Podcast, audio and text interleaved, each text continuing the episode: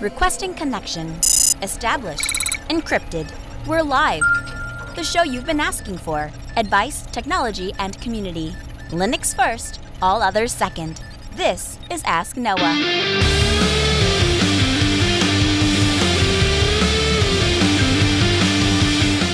Live Altispeed Technologies, the Ask Noah Show starts right now. This is the show where we came to do all the things on Linux they said couldn't be done and take your questions on how to do the same. The phone lines are open this hour to be a part of the program. It is a free call, 1-855 450 noah That's 1-855 450 6624 or send an email to live at asknoahshow.com. My name is Noah Chalai. I am your host. Delighted to be here with you this hour as another episode of the Ask Noah Show kicks off. To those that uh, tune in line, I apologize about the uh, late airing. We're about a day late, and uh, just wasn't feeling great after the after the conference. You can feel free to join us in our interactive chat room, irc.freenode.net pound Ask Noah Show. We'd love to have you there. Fedora Core 30 has come out this week, and Fedora. I have used Fedora every version since Fedora Core 1. In fact, I used what would have been Fedora, which was the last version of the Red Hat desktop Linux before they split into Fedora Core and RHEL. And the reason is Red or Fedora has been used as a long time as kind of a testing bed for Red Hat, or at least it used to be. And there was a point when you could install Fedora and see what was going to be coming down the pipe in in uh, Red Hat. Now that's no longer the case. They are two very different projects at this point, but Red Hat is still, or Fedora rather, is still a really good, great playing ground, I think, for Red Hat. So people who administrate Red Hat systems makes a lot of sense to use on your desktop environment Fedora. In fact, you'll notice a lot of the people that work for Red Hat, in fact, actually run Fedora on their laptops, either their work laptops or their personal computers. I would be willing to put more people on Fedora when they came and asked for recommendations. The reason that I don't really comes down to the support cycle.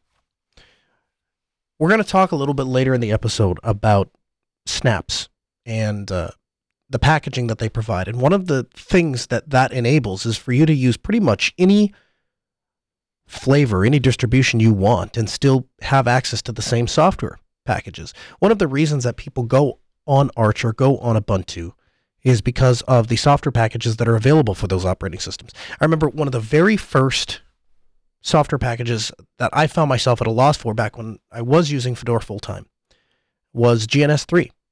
And at that time, GNS3 was available for Ubuntu, was not available for, to, for Fedora.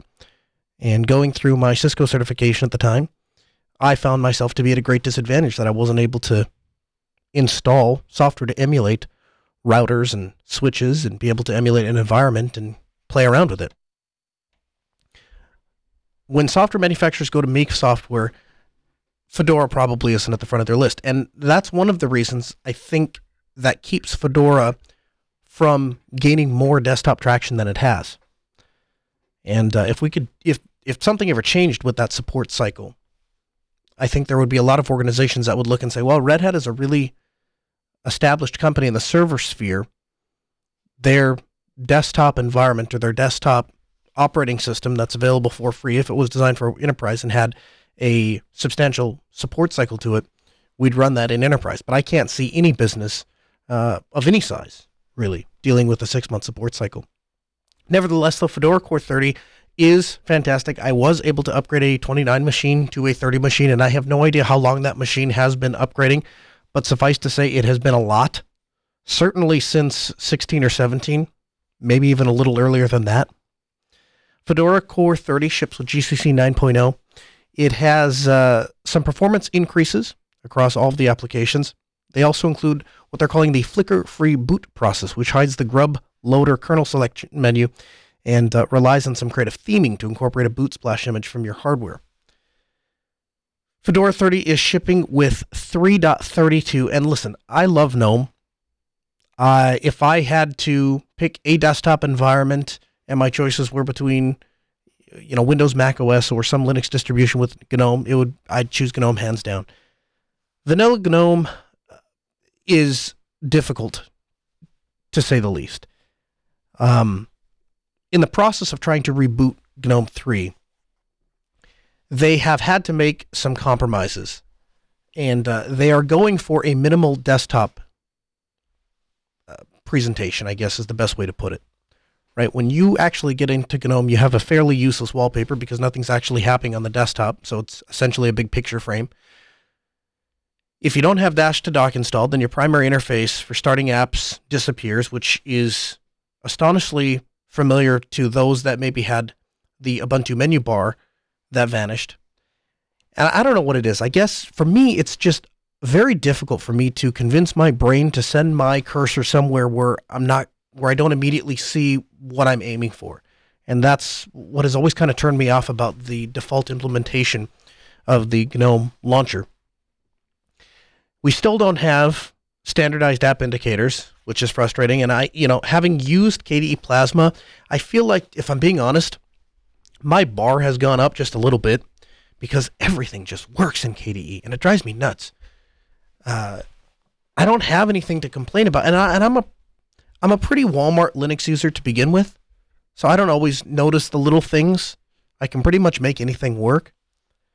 But going from KDE, where every application that is running, I can choose to anyway, have it running at the bottom. I can just look down and see, hey, there's all the there's all the applications that are running and then to go back to GNOME and live on it for a couple of days. And all of a sudden, my indicators are nowhere to be found. Of course, this is true in any desktop distribution that is using GNOME as a default desktop. But you wind up using all these hacks and extensions to try to recreate what the user wants. And for the life of me, I cannot figure out why it is we as a desktop Linux community can't just look up and say, you know what? Uh, we would like to know when things like Dropbox and Seafile and Telegram are running, and we'd like to have those icons available to us. Even things like the connection interface, right, to Bluetooth or Wi-Fi, all of these things require one submenu after another. Why can't I just click on the Wi-Fi icon and select the Wi-Fi network I want to connect to? And this is when I, I you know, I just really wasn't. The, I, I, part of it is I just want to sit down and use the computer. And the more I use other desktop operating systems, the more challenging uh, and the less patience I have for s- some of these lack of, functionality and la- lack of features. Battery percentage still not there. Uh, again, you can get it with, the, with an extension, but by default, it's not there. And of course, this whole thing is running on a single thread. And so, if you're running this on Wayland, it becomes a huge problem because when that process crashes, and it does crash, you lose all of your work, and then you get to start all over again. Fedora 30 brings UEFI ARM for seven or for ARM uh, v7, and this I think is a really positive move. The the momentum for ARM I don't think has ever been stronger because we're seeing these processors about double in power every year. They go up by about 200%. And that enables all sorts of crazy innovations to exist. And I've seen all sorts of everything from commercial embedded devices to wall mounted servers to vehicle in vehicle entertainment systems, all of these things exist because of the ever growing power of the ARM infrastructure. And Red Hat has made a point in their RHEL 8 release that they are going to start focusing and working to support more ARM devices. And I think the reason that they are looking and focusing on ARM is because we all kind of agree this is where the future of competition to Intel is going to be. For a long time, and I, I, I understand that I'm treading on people's attention because we've talked about this a little bit in the past. Intel's biggest competition has been Intel. And as we've watched AMD start to challenge the NVIDIA people in the video card space, I think you're going to start to see more and more ARM architecture challenging Intel. And there are a lot of people, myself included, that if I could buy an ARM laptop tomorrow that was built very, very well, I don't know, like the Pinebook Pro, I'd be all over that. And I would be talking cu- customers and clients into that, except for one thing. We've got to be able to provide them with some support, right? And what I've noticed is that Red Hat has picked up on that and they've looked over and said, hey, you know what? These enterprise customers that want to run on ARM infrastructure, we better start supporting it. And so you're seeing a huge push, not only with RHEL 8, but with the Fedora team to try to gather, gain some support, and push it out for ARM devices. Fedora Core, uh, Fedora Core 30 ships with Linux kernel 5.0.9, Mesa 19.0.2, Python 3.7.3, and GCC 9.0.1. Overall, a solid release. Um, nothing that I, you know stands out. Oh my gosh, this is so different than anything else that Fedora's ever released. Nothing like that. But it's a solid iteration on a solid product. And um, I find myself answering the question. I always ask other people when they advocate for distribution who is this for? Who is your target audience? And I got asked this, that question this week about Fedora. And I had to think about it a little bit because for a long time I was a Fedora core user kind of out of default. Well, I'm a Red Hat sysadmin, so I guess Fedora is the operating system that I install on my laptop. And then after a while, I needed to start supporting people that were on Ubuntu, so that became the operating system that I started to support and uh, by default then run on my laptop. And I've been running Ubuntu with KDE for so long now that as my primary operating system, that quite honestly, it's difficult for me to get back into the slide of things with, with GNOME. But I think the target for Fedora Core are those that are potentially interested in an alternative to Arch. They want it faster moving than Ubuntu, but they want some sort of backing behind it because uh, the, the issue that you run into with Arch, and I ran Arch for a number of years, four or five years, but the issue that I kept running into is the direction is just the natural direction of the community. And that's not necessarily a bad thing, but it does mean that you're subjected to the whims and interests of the community. You know, uh, that is to say, when a software, new version of a piece of software comes out and it conflicts with something, you're essentially waiting on that person to jump in there and and fix it, right? And what I've seen from using enterprise supported distributions, I guess I'll call them, companies like Canonical, they pay people to sit around. Well, I shouldn't say sit around, that casts a bad light, but they pay people to actively work and investigate where potential problems are going to crop, crop up, contact those software manufacturers and say, hey, we notice that you have a problem that you want to work on Linux. We also want your product to work on Linux. Here's how we would go about fixing that issue for you. Do you need any help? Do you want us to fly you out to a place where, where we can have our developers work with your developers and our people talk to your people? We'll get something shipped. They're willing to do that. I see a lot of ch- the chat room is talking about Pop OS.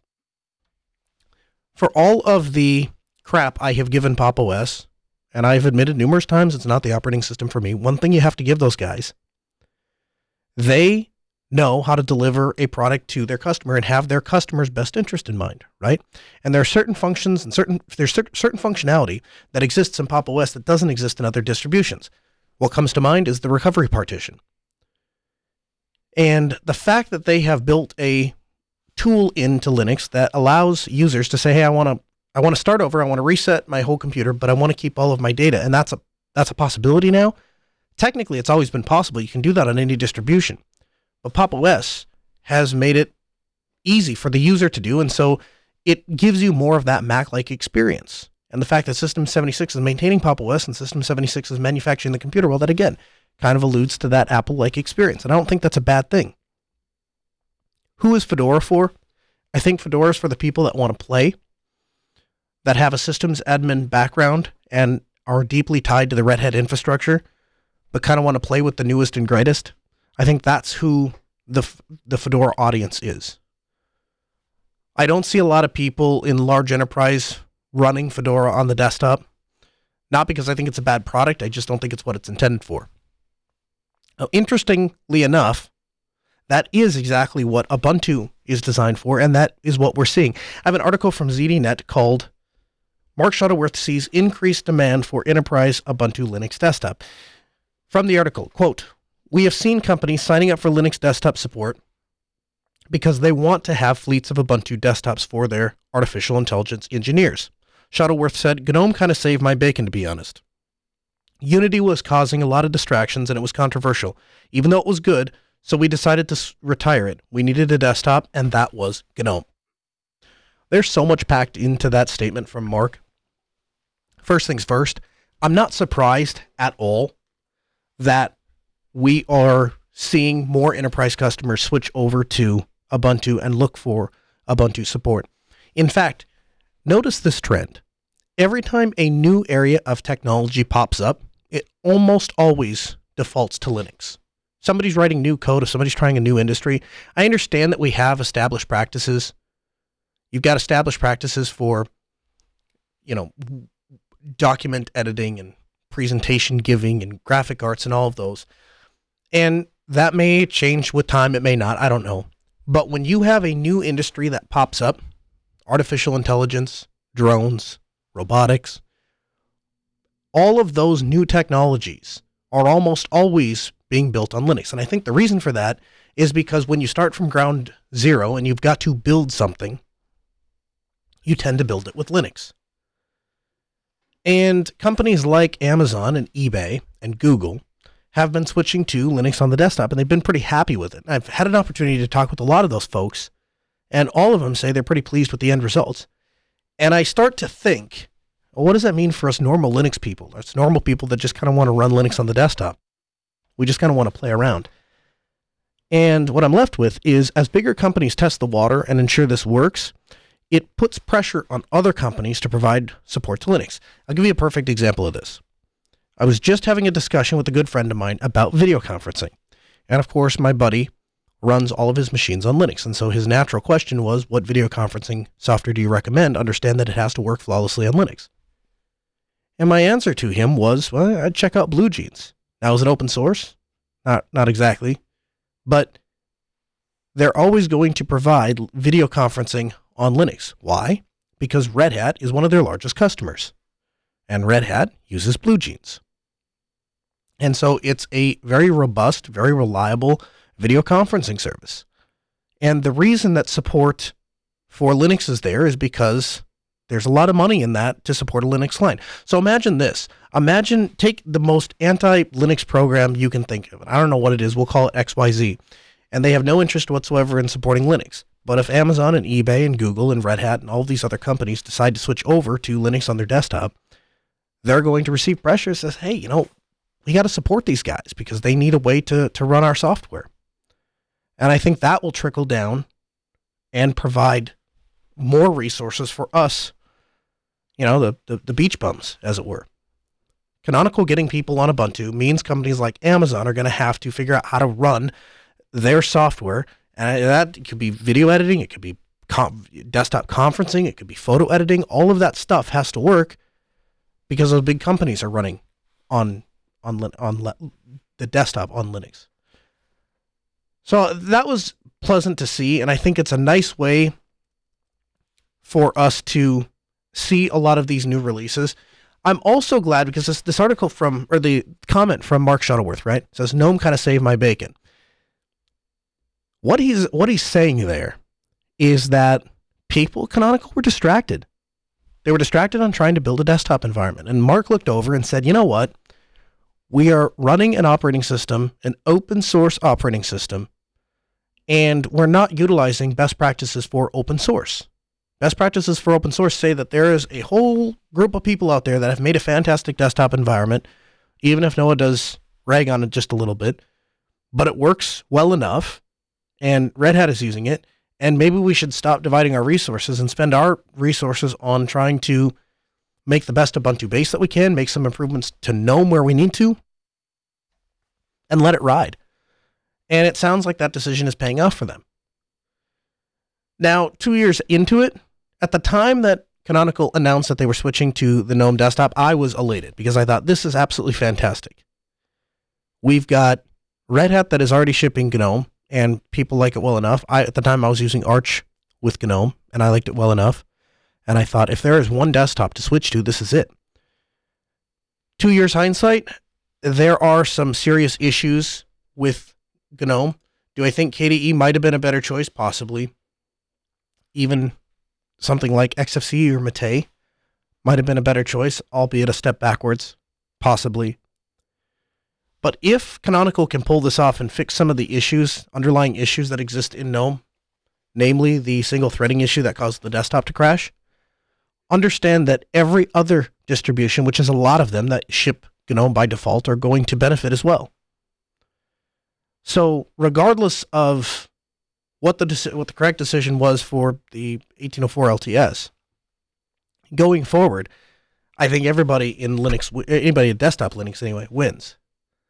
And I thought that was really uh, it was a it was a kind, honest gesture from Mark to signal all of the hard work that GNOME has done. Because remember, they up until recently, GNOME has been kind of forging their own trail, and Canonical's been out on Unity, and uh, of course, the community has tried to pick that up in the aftermath.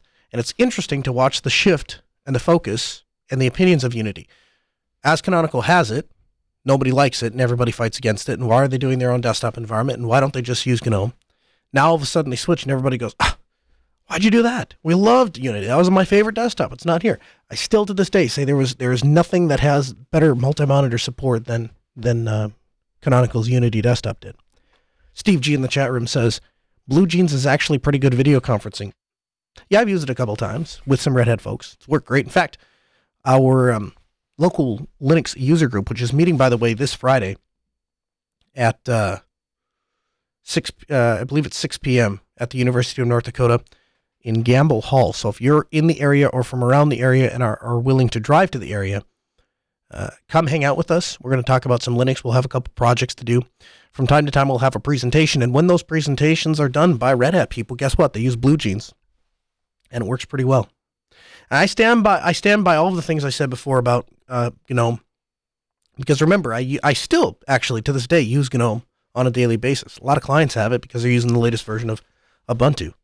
Uh, we roll it out for clients. At the end of the day, it's the biggest desktop environment on Linux.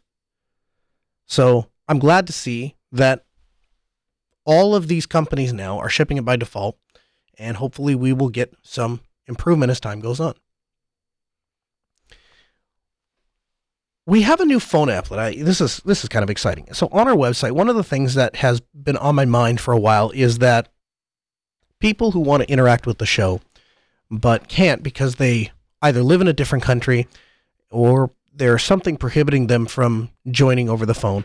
And the phone is kind of an intimidating thing, right? Because you dial the wrong phone number and all of a sudden you wind up with a huge phone bill. And we've tried to set that off as far as we possibly could because uh, uh, well, essentially, uh, we have a toll free number. That's about as far as we can go. Everything else is left to the telco.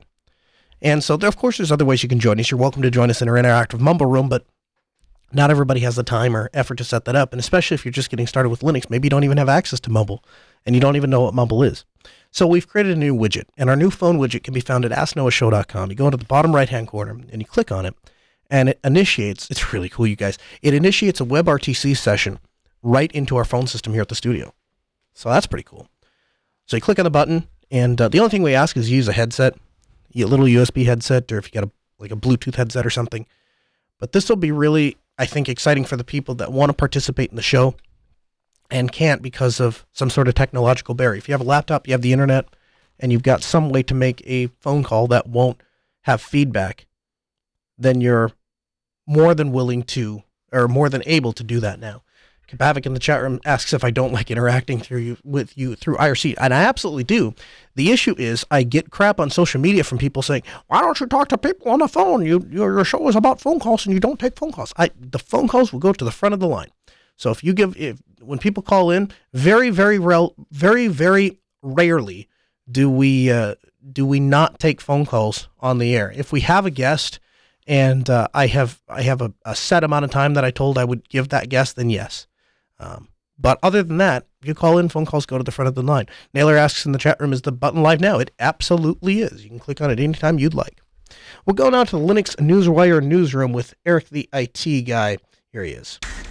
From the Linux Newswire studio, this is the weekly roundup with Eric, the IT guy.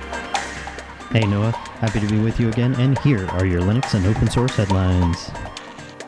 Linux has seen continued rapid growth in the gaming community, One of the popular titles has been Total War Warhammer 2.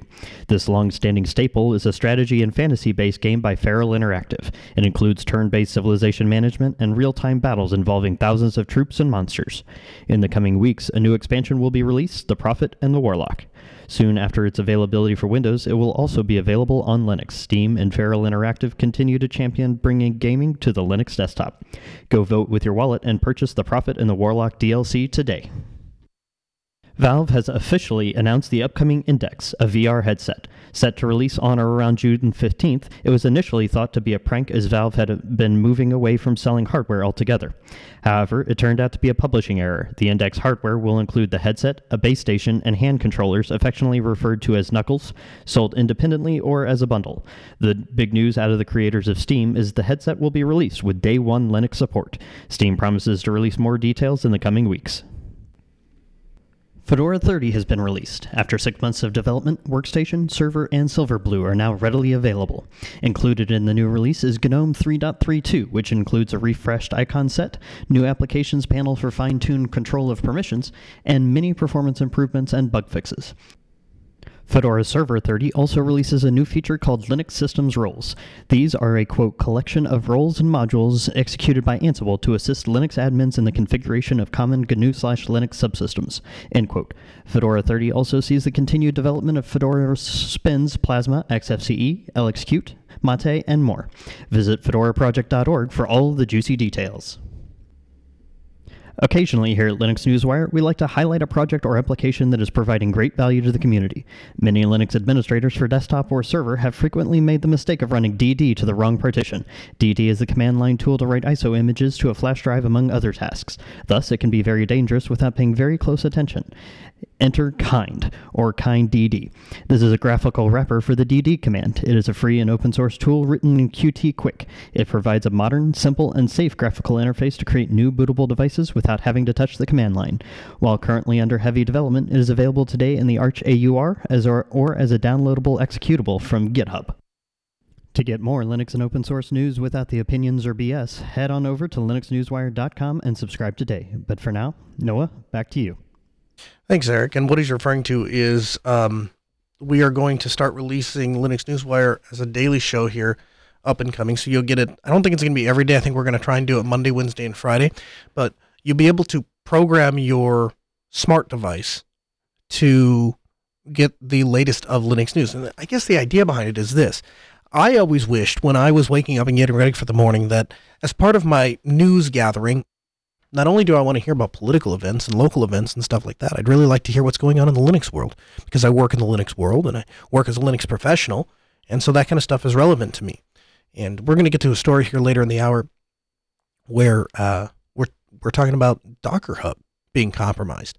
Now, how would you like it if your job was working with Docker and you didn't know that Docker was compromised that morning because you hadn't had a chance to browse the news on your computer and you're driving to work obviously doesn't carry it on the radio unless of course you listen to KQQ 88.3 and you listen to the Ask Noah show, right? Chris, West Virginia, first to join us on our web interface. How are you? Good. How are you doing? I'm good. Are you driving home? No, I'm sitting at my desk. Oh, okay. There's just a little background noise. No, it's all right. There's a little background noise at first, but it's gone now. How are you doing? Oh, I'm not too bad. I just wanted to be the first to use the web interface live. Okay, so you have nothing of value to add to the show. What, what, uh, what, what great well, things? I, I was, uh, go ahead. I'm sure you've got something. Yeah, I, I kind of wanted to know if you've got any uh, anything that you, if I missed it because I've been in and out with kids and stuff.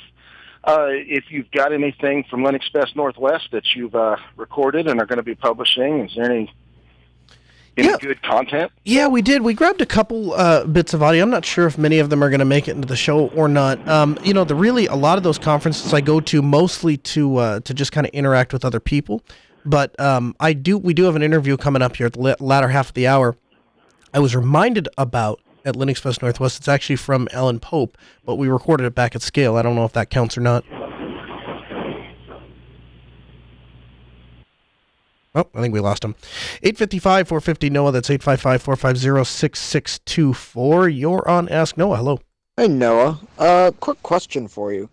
Just because I'm curious. Maybe other people would be curious for the show, but just because I'm curious, have you ever worked as a bu- as like bug? Have you ever worked doing bug bounty catches? Like, have you ever done that for maybe a job? I don't know. I was having a short conversation with my mom, and I found I found a couple bugs in the OpenBSD port system. I think. Otherwise, just documentation that's written horribly and misses like a whole aspect of description. But Yeah. She mentioned, "Could you make money off of this?" And I was like, "Yeah, I guess I could work on bug bounty stuff." Yeah, you probably could. I, what here's what I would tell you as far as bug bounties go. As far as have I ever done it? No, I've never dir- directly participated in a bug bounty either by posting a bug or by getting paid to work on a bug because God knows it would be a disaster if I ever tried to code anything. But here's what I have done. There are numerous times we have worked with a project and found a shortcoming in the project and really not so much fixed a bug, but wanted an additional feature that wasn't there. And I've absolutely hired a developer to fix a problem. And I'll give you a, the first example. First time I ever did this was back when we were trying to get all of the machines over at JB1 switched over to Linux. And one of the shortcomings, as I saw it, of OBS was that you weren't able to stream to multiple providers simultaneously. Now, that was a feature that was built into the previous piece of crap software that we were using, and I wanted to see it implemented in OBS. Reached out to the OBS people, and they said, Yeah, the backend stuff is all there. We just haven't exposed it in the user interface. So we hired a developer and actually implemented that feature in the user interface. I'm not sure why those changes never got actually accepted into the tree, but ultimately we decided we didn't want to maintain a port of OBS. And so we just essentially, really, what we did was we built a backend to deal with the ingesting of a single stream and then sending out to other providers, which is what we've been using ever since. But I and then after that, I we hired obviously most of you know Simon Quigley. One of the key functions he provides for us at Altispeed Technologies is he acts as a developer. And he's very good at it. And a lot of people don't like the fact that he's very good at it because he's not as old as some other people are. But they do uh, he does a very good job and so we've had the opportunity to look out and say hey here's a project that we need the software done or we need the software modified can you can you deal with that Kabavik in the chat room asks, "Did you ever have a developer-centric show? I thought I remembered you talking about wanting to do one a while back." Um, I I thought about doing a system administration show. I've never really thought about doing a uh, a developer show because I'm not a developer and I'm not very good at it. Uh, I know enough Python to be dangerous, and I've taken enough courses uh, to be a risk. But past that, I I really don't know a lot about software development. Mozilla is dropping the IRC system as their main form of communication. Now, there are a number of people that are unhappy because they are saying they are suffering from abuse from online people. Um, essentially, what Mozilla is saying is that they need a new product. It has to be a product by another company or organization. Ideally, it would be self hosted or a pay for service. It needs to be accessible. It needs to be a product, not just a protocol and it must be proven with modern service. The big thing here is they want to support authentication because Mozilla community participation guidelines will be enforced. Here's quite honestly where we fall down on on this.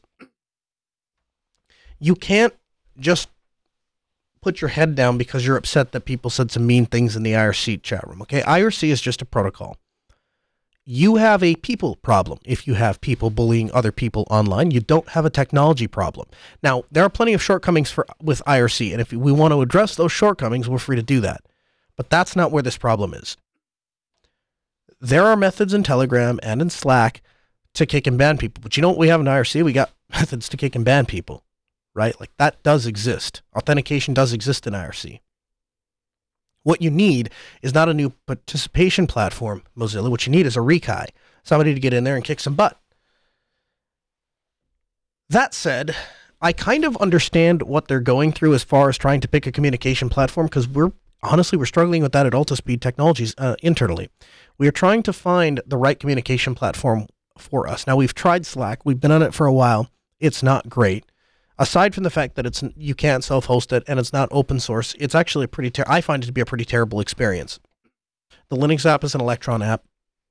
All of the ads or the extensions or add-ons that you put, they work for a little bit, and then all of a sudden the developer decides they want a monthly fee for them. It seems like everything is going to a $7 a month monthly fee. I'm just not a fan of it. We tried Mattermost, we've tried Rocket Chat. They're okay. At least they're open source and self hosted, but I don't think they're fantastic. So I'm looking for another platform, and Mozilla is too. If you have a suggestion, would you please let us know at live at asknoahshow.com. I'd love to hear what is a really solid team communication platform. Again, ideally, for me anyway, it would be self hosted, open source. Um, it'd be nice if there was an integration with both voice chat and regular text chat. Mobile app is a must because a lot of us are doing it on the mo- on mobile devices. But you can help Altispeed Technologies and you could help Mozilla. It sounds like because they're we're both looking for one. I thought it was pretty interesting. Um, just that Mozilla is here. I also find it interesting that they're so eager to get off of IRC because for all of IRC's shortcomings, the reality is it's still the go-to standard for communication in the open source world, right? That's what Red Hat and Fedora are doing. That's what you know Ubuntu and Canonical are doing. Uh, pretty much any open source project has an IRC channel if you want to have direct chat. And I we've been using it for years, and I, I really don't see much of a problem with it because we do have moderation methods built in. I'm not sure why those aren't being utilized to their fullest extent. As mentioned earlier in the program, I was I had an opportunity to catch up with Alan Pope. Now, Alan is a fantastic guy, good friend of mine. And he works with Snapcraft and he did a really awesome innovative workshop at Linux Fest Northwest We actually set up a bunch of computers and walked people through Snapcraft. And we had a chance to catch up with them back at SCALE and talk a little bit about what snaps are, what Snapcraft is, and what the larger ramifications are because it might not just apply to Linux. There may be a future where snaps apply to Windows and Mac OS as well. Here's that audio. At SCALE 2019, and I ran into my friend Alan Pope. Now, I have to, I, I think I owe you an on air apology because this is the first time in three years two years, three years that I've had you on the Ask Noah show. So that is a huge flub on my part, and I apologize. No worries, no worries. Well, this might change your opinion. We had Martin on within the first three weeks. okay, fine. so, uh, where did that technology come from? Talk to me about clicks, where it where it started. So actually, you can go back even further than that. With the Ubuntu desktop, we've been shipping software to users for a very long time, since 2004, mm-hmm. and we noticed that it was difficult for users to get new and interesting software, mm-hmm. and it was difficult for developers to get their software in the hands of new users. Mm-hmm. Um, when the phone came along, uh, we realized that the phone platform with its constrained resources and limited network capability and battery life meant that it wasn't really great experience for having debs on the phone. So we developed a new packaging system called Click Packages, which are self-contained packages of software um, which would update over the air easily on a mobile device. Now, since we uh, deprioritized uh, the phone platform uh, and started working more on other projects, uh, that's when Click evolved into Snap, basically. So there is a, a, heritage of everything we've learned over the many years of having Ubuntu and software packages on Ubuntu, and then the various iterations of the phone project. A lot of that has fed into what Snaps have become today. Anytime we start talking about container technologies of any sort, we see an increased level of security, and that's of course true with snaps and clicks and all of those kinds of things. That is being implemented with something called AppArmor. What is AppArmor? Oh gosh. Uh, this uh, kernel security mechanisms that are built into the Linux kernel, uh, not just AppArmor, but also cgroups and seccomp, are tools that allow us to constrain what the application in a snap can see. It has a, a kind of filtered view of the world. It can't see outside the box we give it. It's not so much containerized in the way you would think with Docker or LXC. It's a lot more lightweight than that.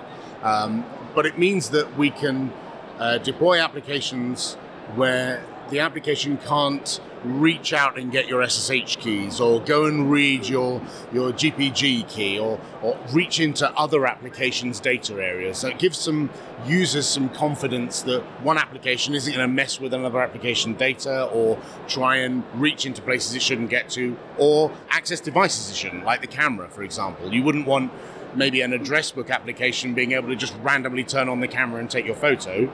And so interfaces that we've uh, enabled via those security mechanisms like AppArmor uh, enable us to block access to devices. So we can block access to the microphone, block access to the camera, so users can be confident that applications aren't doing nefarious things. So this is one of those things. If it doesn't, if it if it's a need to know access, if you don't have to have access to something, then we won't necessarily give that to you. And I, that's I mean, that's a really interesting. Uh, that's a really interesting prospect. It also you talked about one application not uh, essentially messing with another one. Uh, talk to me about the ability to separate libraries out and have multiple versions running at the same time. So one of the features of Snaps is that you you publish a snap with all the dependent libraries that it needs to run. So, and the reason why we do that is you can't know what libraries are installed on the host where the snap will be installed. And because snaps are cross Linux distribution compatible, uh, we can't know for sure if you have all the necessary libraries on your Debian system or your Fedora system or your OpenSUSE system. And so we uh, bundle libraries into the snap uh, so that the app can function properly.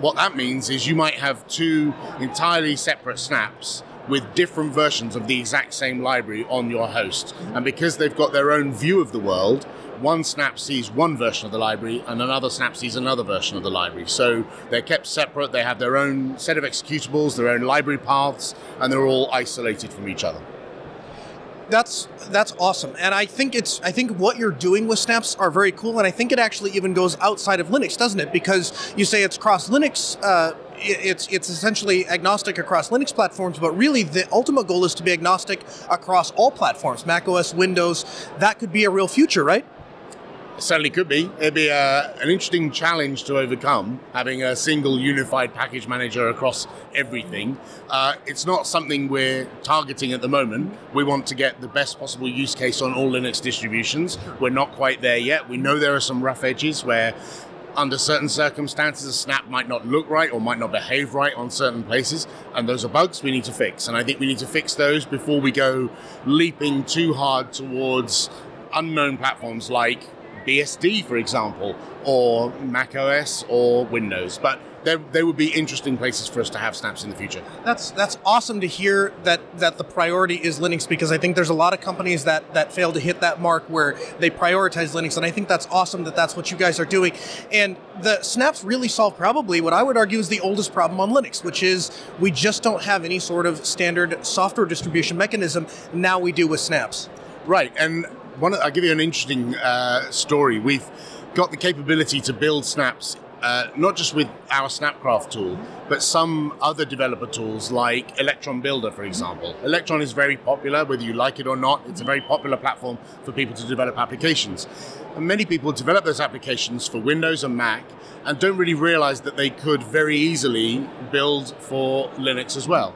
And because Electron Builder has the capability out of the box to just build a snap, then they discover actually it's very easy for me to reach a huge audience of Linux users by just uploading this snap that was already built into the Snap Store, and you've got another avenue for reaching more users that you wouldn't normally reach people should be aware too canonical it's not just a passive effort. Canonical actively reaches out to these people taps them on the shoulder says hey by the way i saw that you released that program uh, for messaging and video conferencing on that platform. And hey did you know because it's an electron app that you could just run this piece of tool and you would be able to release that on linux? And so you're actively pulling people into the linux ecosystem. Yeah you basically described my job. Yes That's awesome. Well, thank you so much, Alan, for no what worries. you do. I, I really appreciate it sincerely what you do for Linux and what you have your commitment and what Canonical is doing to bring packaging to Linux. We appreciate you. We'll get you back on the program soon.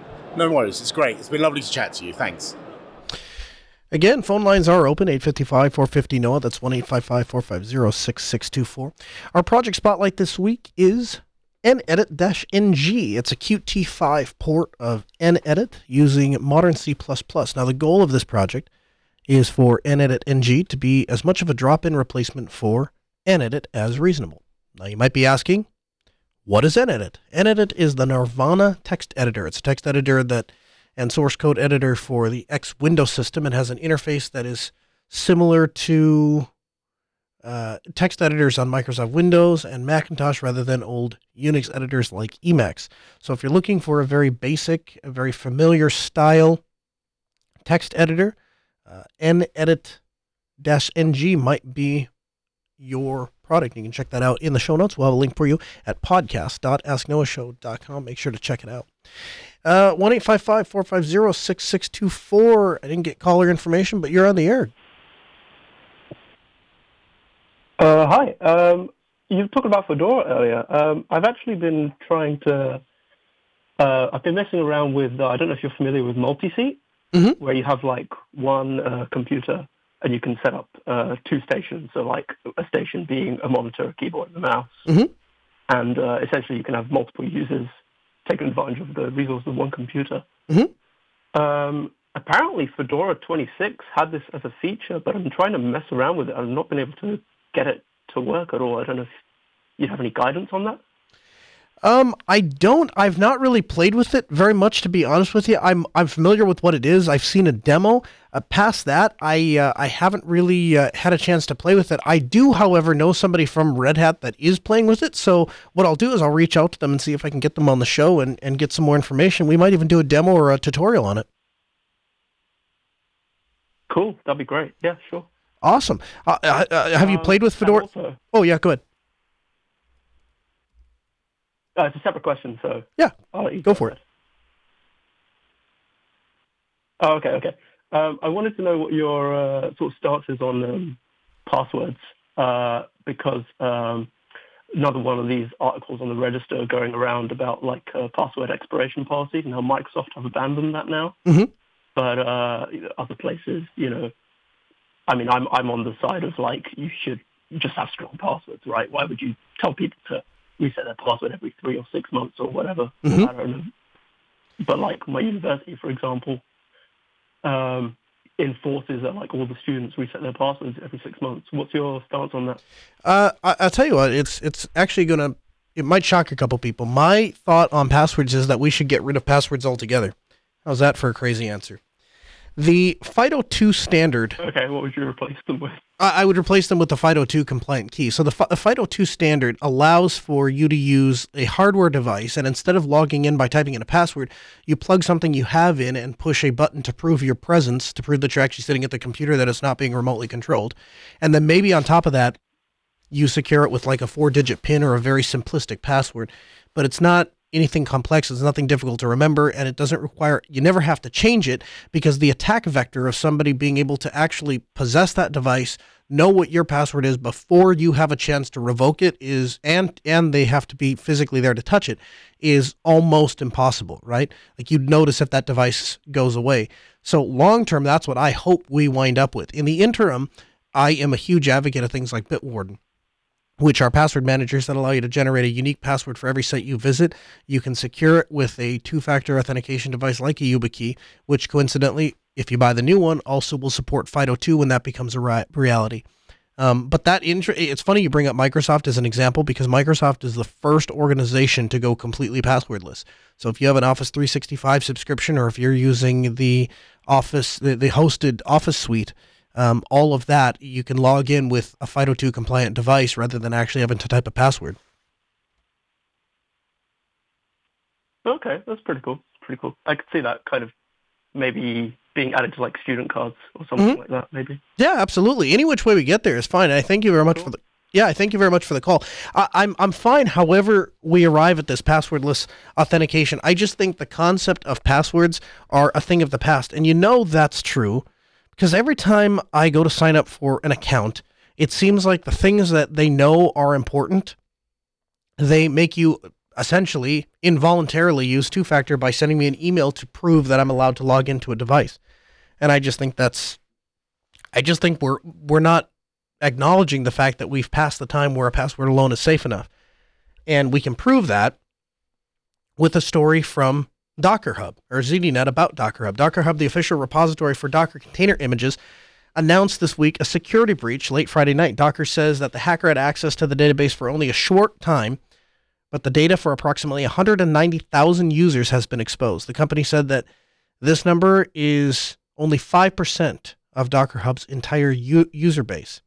Now, right now, it's unclear if the hacker downloaded any of the user database from this Docker Hub server, but if he did, then he may have gained access to Docker Hub usernames, hashed passwords, uh, GitLab and Bitbucket tokens, all used for auto building Docker containers. So, besides the fact that this is another reminder to be using individual passwords for individual st- sites, the other question I have to ask is it time for Docker Hub to start or Docker uh, to start taking bug bounties more seriously and put some real money on these bugs so that we can try to suss them out before it affects a user? There was a bug filed on Git, GitHub, and I, this just struck me funny because I actually saw this when it was first filed, and then to revisit it this week, it was it had me laughing. Quote, it would be awesome if Docker for Mac and Docker for Windows could be downloaded without having to log into the Docker store, not to make users jump through hoops. This was already previously possible if I remember correctly.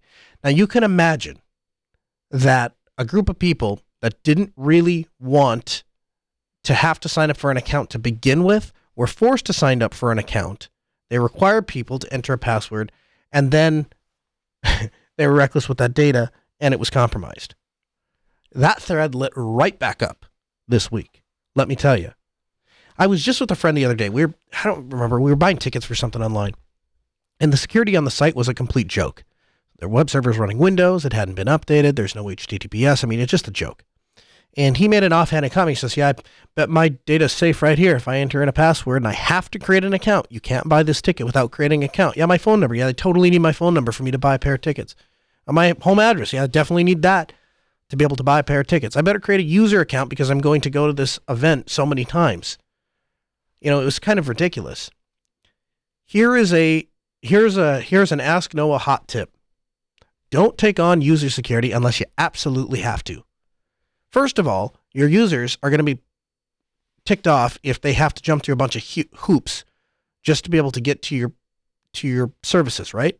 We do the exact opposite at Altispeed Technologies. We jump through a bunch of hoops so that our users can simply just email tickets in rather than having to create an account on our ticket system. Part of that is I don't want to be responsible for user data. I mean, the other part of that is I don't want random people just creating accounts and submitting weird stuff. But a big part of that is I don't want somebody using the password they use on a bunch of other sites and then all of a sudden our site gets hacked or something like that. And now all of a sudden we're responsible for that. I don't want your user data. Send me your email. We can do it that way. Build, I get it. There's a lot of temptation to collect user data. I get that that's a popular thing to do. I get that it's a profitable thing to do. But how about you build value into your service, build value into your site, build value into whatever it is you're selling? Users are going to come back. You don't have to worry about collecting their data. You don't have to worry about sending them an email. Their chat room is asking spend fifty dollars on what we're talking about the YubiKey. If you're looking for an NFC or FIDO2 compliant device, check out the YubiKey. We'll have a link for you in the show notes. The version five, I think, supports NFC, the uh, regular CCID function, which you can use for the uh, SSH authentication, and it also supports FIDO2, which at the moment you can only use with Microsoft or the YubiKeys test site. But soon that will be, be available for other things containers are going to win. So this this isn't uh, the story about GitHub.